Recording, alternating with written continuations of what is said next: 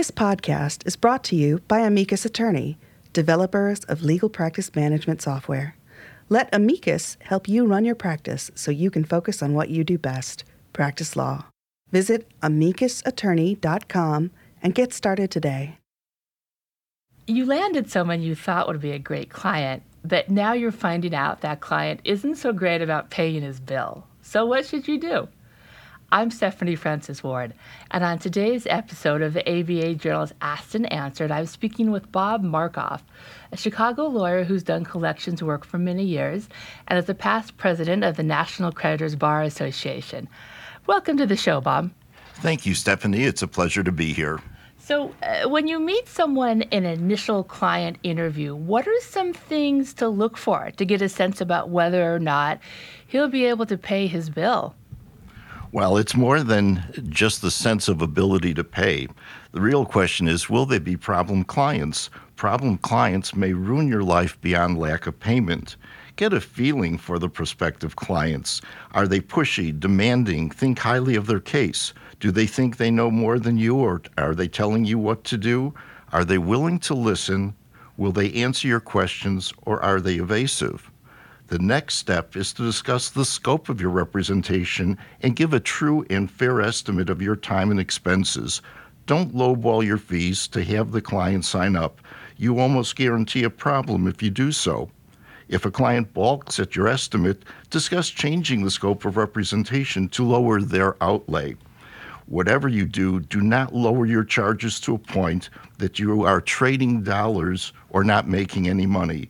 You only lose when you do so because, in the end, the matter will become unprofitable. If it is clear that the client cannot afford your services, be frank and straightforward with them and decline the representation.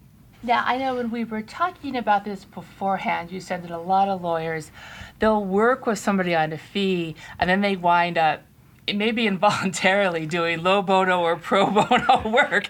Can yes. you tell me about that? Because I think you think, well, they'll come up with the money at some point and Nope, they don't come up with the money at any point. No, unless you choose to do charitable pro bono work, uh-huh. be upfront with the client when you get into a hole with them. Yeah. Tell them that you must end the representation because you need to be paid. You have a right to be paid, and uh, if you want to give your time away, you choose to do it.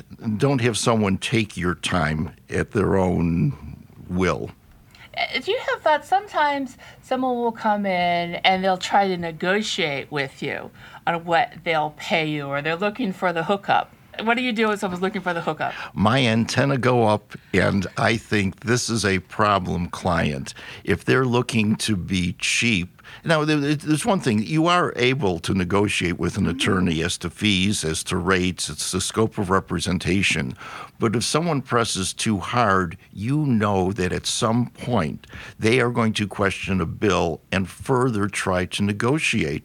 So, what happens is you're actually negotiating against yourself by accepting a lower rate in the beginning. Then, when they come back to you and ask for a further discount, otherwise, they're not going to pay you what do you do with clients? And I guess, uh, you know, get your retainer, but that's hard sometimes.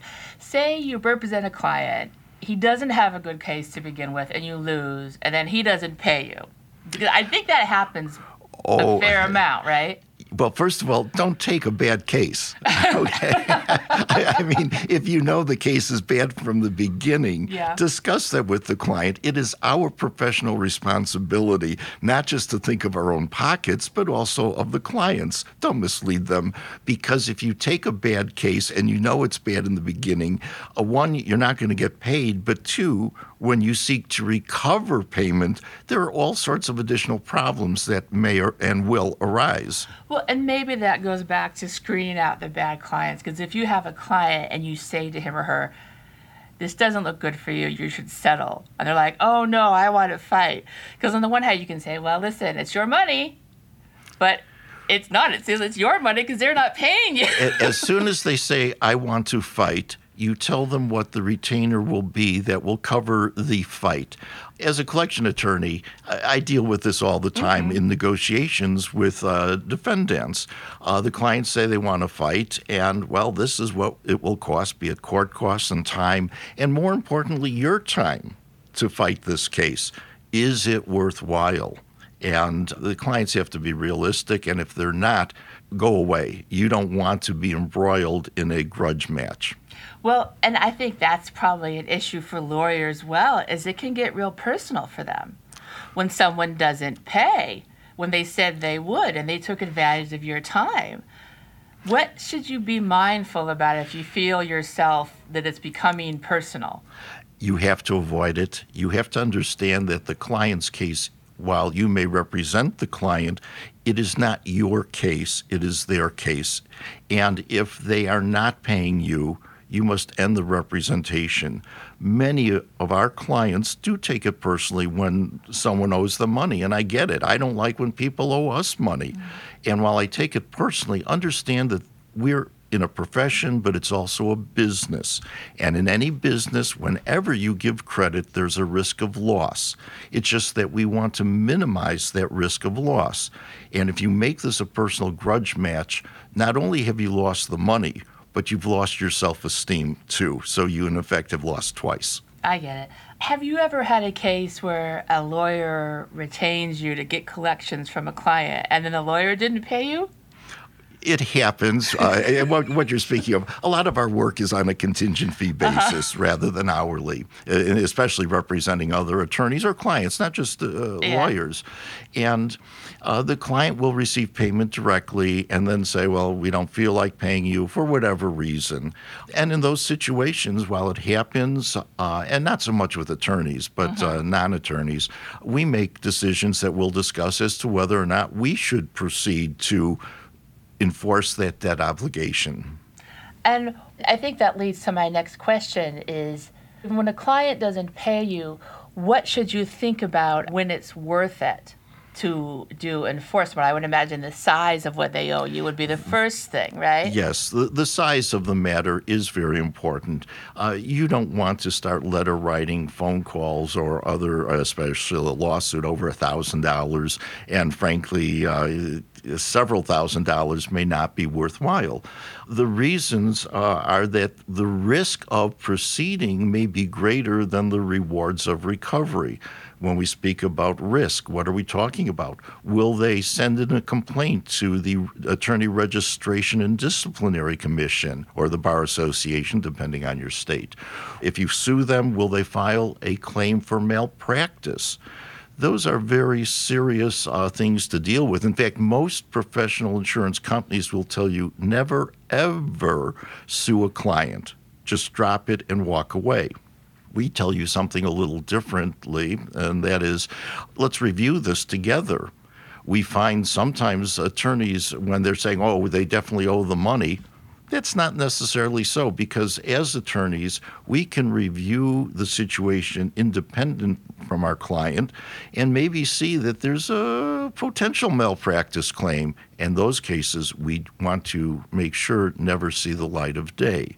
Also, if you have a complaint to the Bar Association, yes, you can respond legitimately, but you also open yourself up to a complete discussion with the authorities as to your billing practices, time management, and more importantly, your trust and operating account procedures. You really don't want to provoke an audit from them or by them.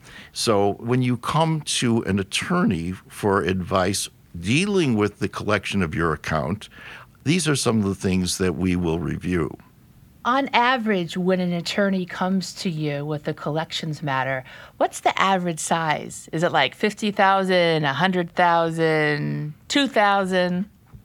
It all depends on the attorney's practice. Uh, we find some practices, like bankruptcy attorneys, believe it or not, yes, they don't always get paid. Some of their accounts can be 100 to $200. And now we don't really want to accept these accounts because we're not going to sue, and no good comes over pursuing such matters. But we've had accounts from uh, attorneys in the domestic relations practice or intellectual property where we're dealing with hundreds of thousands of dollars and uh, sometimes major companies, uh, people of wealth uh, to begin with, who for some reason don't want to pay or you know just you know decide that uh, uh, they want to delay the process as long as possible. So there's no one size fits all. And we review the accounts to determine whether or not suit is worthwhile. All right. Well, thank you, Bob. We are going to take a quick break. And when we come back, we'll be talking more about how lawyers can get clients to pay what they owe. These days, law firms need to do more with less. Making this happen requires efficient, cost effective tools that work the way you do. Available as a desktop or cloud solution, Amicus Attorney Practice Management Software improves the organization of your firm and drives your bottom line. Visit amicusattorney.com to discover how you can join the thousands of lawyers who rely on Amicus every day to run their practices. And we're back. I'm Stephanie Francis Ward, and joining me on today's episode of the ABA Journal's Asked and Answered is Bob Markoff, an attorney whose practice centers on collection work. Bob, we were talking about weighing whether it's worth it for an attorney to do collections from a client. I think another important piece of that is determining if your client actually has any money to give because that gets personal too. And i think sometimes people get wrapped up in this idea that i'm sure they have money they're hiding money i know it's there and at the end of the day no they don't have any money. They spend it all see that happens a fair amount i think more than we like to acknowledge. So what are your thoughts on determining is it as simple as like a westlaw search or an asset search? How do you do that? Well first of all it goes back to your initial client interview. You should know your client right from the very beginning.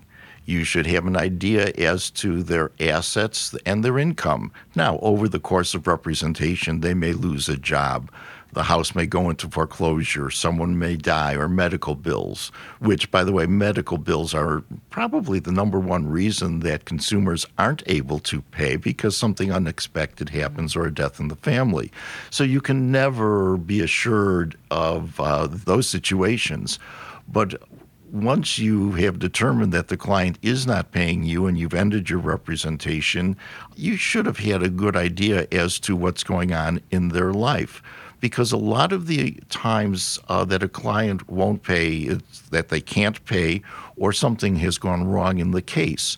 And the key is you're maintaining a good client relationship keeping them informed. Uh, now, this goes beyond how do you know? Well, if you stay in touch with the client, you know what's going on in their lives. You know whether or not they truly can't afford to pay or they're just playing poor with you accurate searches, yes. There's no one hard and fast way. We are members of a credit bureau, and we have an agreement with the bureau that if we have an account for collection, we may use the resources of the bureau to find out what's going on in the party's financial life. Now, an attorney collecting their own fee is not going to be a member of the credit bureau. So there are many rules, and it's they're very strict about who may access credit reports. In addition, we may not access credit reports to determine whether a potential client is credit worthy. We're only allowed as collection attorneys to see after the fact the accounts in our office for collection. Now, what can we find? So, it is very difficult to determine the ability to pay, and the best way is to maintain your client contact and know what's going on in their lives. Does that take life experience as well? Because I, I, do think a lot of lawyers think, oh, well, this person who came to me for a divorce, their father has a lot of money, and I know he's going to pay. No, guess what? They don't famous last words. a relative will pay, a relative is wealthy.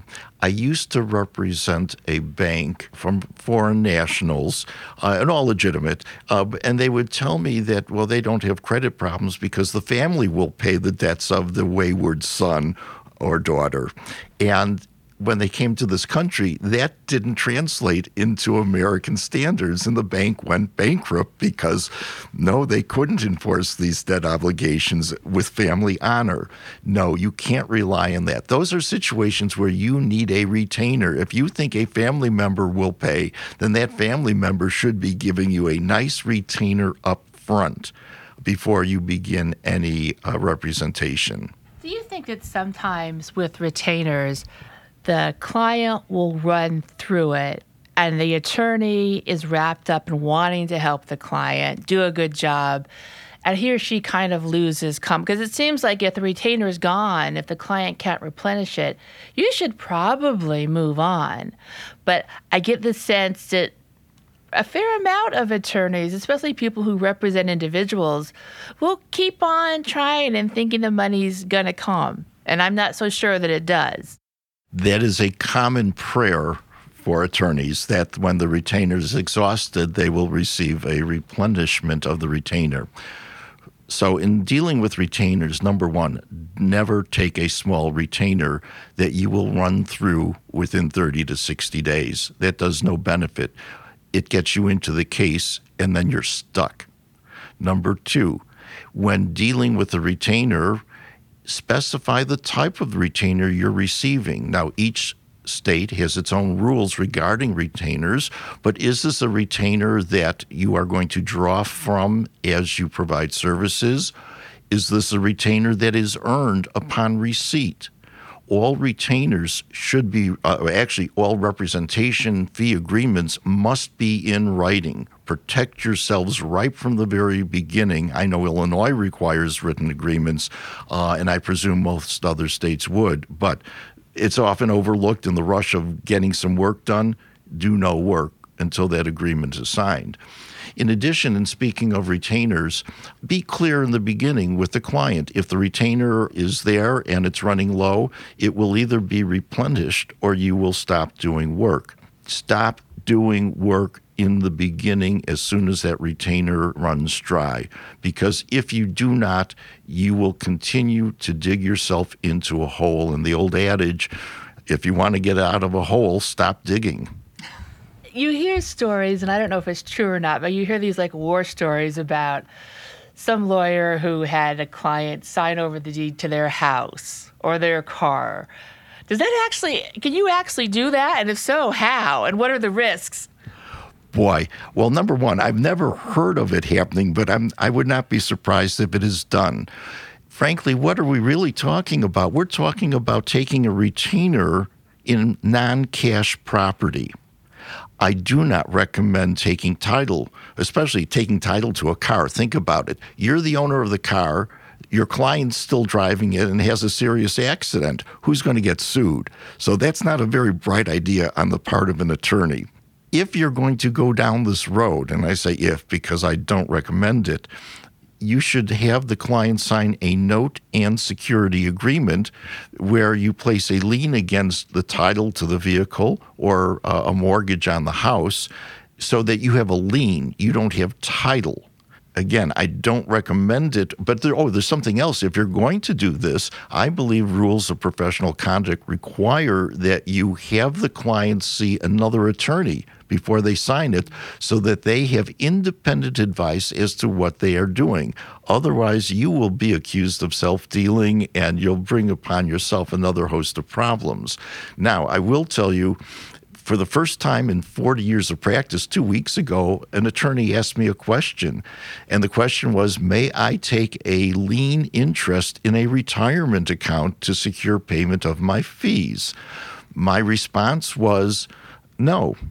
And the reason for that response is well, yes, you seemingly could do a lien interest.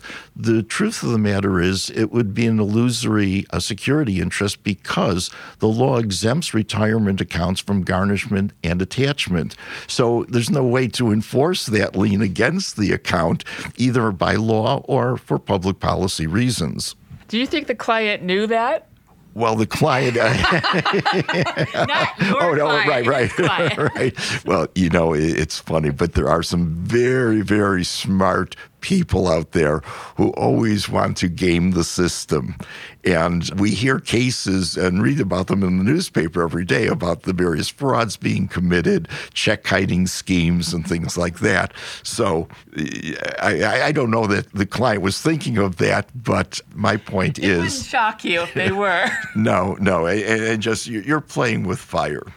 Another thing that is kind of new, and I know people actually do this, and the first time I saw it, I was surprised. Sometimes, especially in matters like divorce or criminal defense, someone who can't pay an attorney will start a GoFundMe account. And sometimes it's crazy. Sometimes, like in a divorce case, both parties will start a GoFundMe account. If you represent someone who's doing that, should you ever get involved in trying to help them navigate that or just steer clear?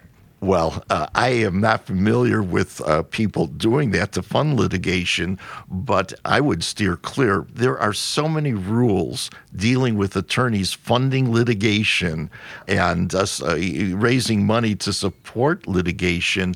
You're going to get yourself into trouble. Let the client do it, steer clear of it, and the monies that they may pay you would be fine, but I would have nothing to do with the process or giving the client any advice. So, Bob, if an attorney hasn't been paid and he or she is thinking about hiring a law firm like yours to collect the unpaid fees, what are some key things they should think about before going forward on that? Is it going to be worth your time and effort to pursue the delinquent account? Or are you better served working for current clients and uh, earning money on those cases? Proceeding against a debtor can be very time consuming, not only for the collection attorney, but for the client too. Attending to depositions and responding to interrogatories, assuming the matter goes into litigation. And then it also takes a personal toll. You're personally involved in this. And so, therefore, every day or maybe every week, you're going to be aggravated by the situation. Is it really worth that? For you to be aggravated. And also realize that in hiring collection counsel, you are never made whole. In other words, if you're owed $1,000 and $1,000 collected, there's a percentage fee generally that's going to be paid to the attorney representing you. So you're never going to receive the full benefit. And actually, something against my own interest, my own fee interest, is I, I suggest to my clients look, if you can settle the matter for 50% or knock off something and get the bill paid, your time and money ahead. Just do it and move on to the next matter. How does it work out? So, what percentage would they pay you to collect, if you don't mind sharing that with me? It's not a trade secret. Collection fees vary, and uh, I'm going to give you kind of a fuzzy answer. Mm-hmm. They can go anywhere from 15% to 50%. What goes into a fee? It is the likelihood of collection and the amount of work to be done when we as collection attorneys enter into an agreement with the clients, other attorneys, to represent them, we become partners in effect in the collection process because a portion of whatever we collect goes into our pocket as our fee. But we also have the risk of loss if the consumer goes bankrupt or dies or moves out of state or you know for whatever reason our success we're not successful. We've invested in that matter. So sometimes we might write a letter and so to speak hit it big and the client say oh my goodness you know you just wrote a letter. Why are we paying you? But you also don't see all the times where we collect nothing for circumstances beyond our own control. All right and I think that's everything I wanted to ask you today. Would you like to add anything else? I am always happy to assist others. Uh, we don't charge for phone calls. We don't have a stopwatch. I don't mean to make this an advertisement for our services, but the point is you should never represent yourself in a collection matter that is only asking for trouble. All right. Well, thank you so much for joining us on the show today, Bob. You were a great guest. And I'm Stephanie Francis Ward. Thank you for listening to the ABA Journal's Asked and Answered.